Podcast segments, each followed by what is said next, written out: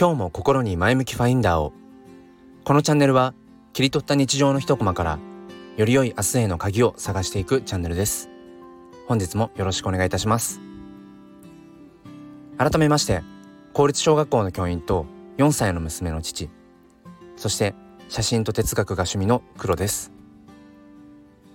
えー、今日は水曜日でまあ1週間の、まあ、折り返しというところで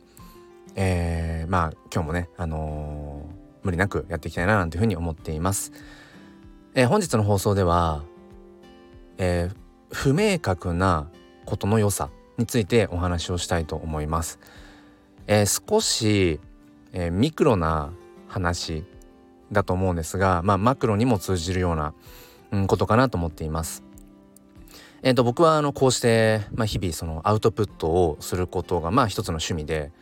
えー、それを文字テキストベースだったりだとかこういった、まあ、音声で、えー、発信をしたりしています。でただただ好きでやっているだけなので、うん、いわゆるその SNS での、まあ、反応とかっていうことをうんまあ何でしょう全く気にしていないかっていうと嘘になるけれどもうんなんか相手がどういう反応をするかっていうよりもまず自分自身が、えー、どう捉えていて、うん、それをどういうふうに、えー、その解釈咀嚼して、えー、それをこうアウトプットしていくかっていうところにまあシンプルに楽しさを感じていたりします。でえっ、ー、とまあこのスタンド FM もそうですしあとツイッターの方もそうなんですけどもあのこのスタンド FM の、えー、とこれ再生回数って、まあ、自分しかわからないしそしてその再生誰が再生したかっていうこともわからないですよね。例えば「いいね」を押したりとかすればあ誰誰々がねこう聞いてくださったんだってことを分かるけれども、えー、まあ、誰が再生を何回したかっていうことはまあ分からない、まあ、ある意味で不明確ですよね。でツイッターの方の音声ツイートもそうなんですが、まあ、あんまりそのツイッターで音声ツイートをしている方を、まあ、僕の周りでは見かけないんですけれども僕は結構半年前くらいから、まあ、ツイッターでその音声ツイートが実装されてから割と、えー、音声で発信をしています。あのー、今も続けてやってるんですけれども、えー、ツイッターの方も同じ仕様で音声ツイートって、えー、再生回数はま表示されるけれども誰が聞いてくれたかってことは分かんないんですね。で同じくその「いいね」とかっていう押してくれれば、まあ、どなたか聞いたかっていうのは分かるんですけれどもで少し調べてみたらあのツイッターのその音声ツイートって自分のアカウントで再生をしてもカウントされないんですね。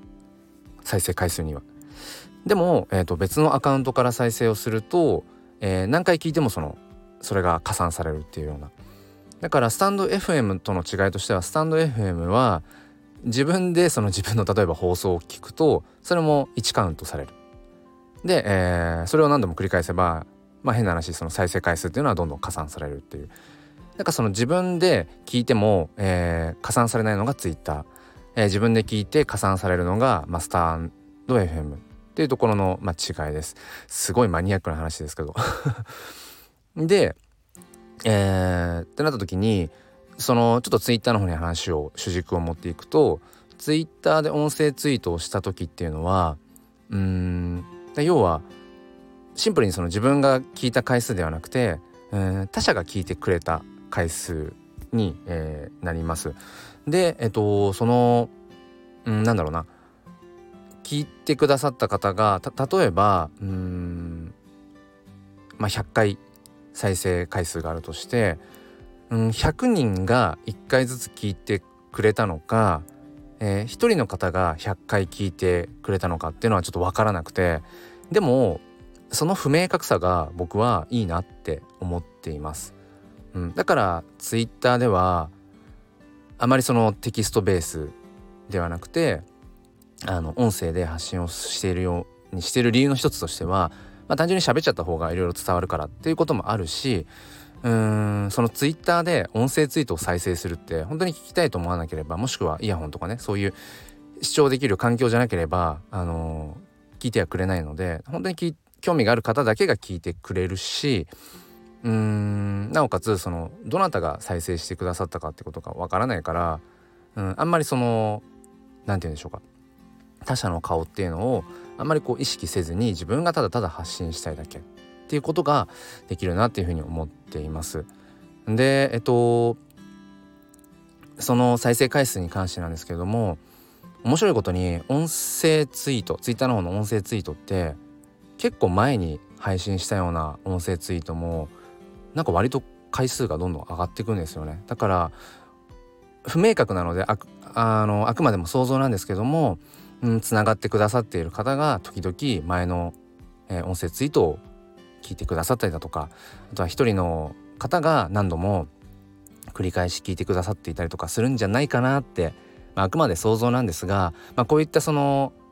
明確ではないからこそうーんなんかこうある意味で前向きにあのいいように自分で捉えられるっていうそういった、えーとまあ、システムの部分に僕はある意味で、えー、健康的だななんてことを思っています。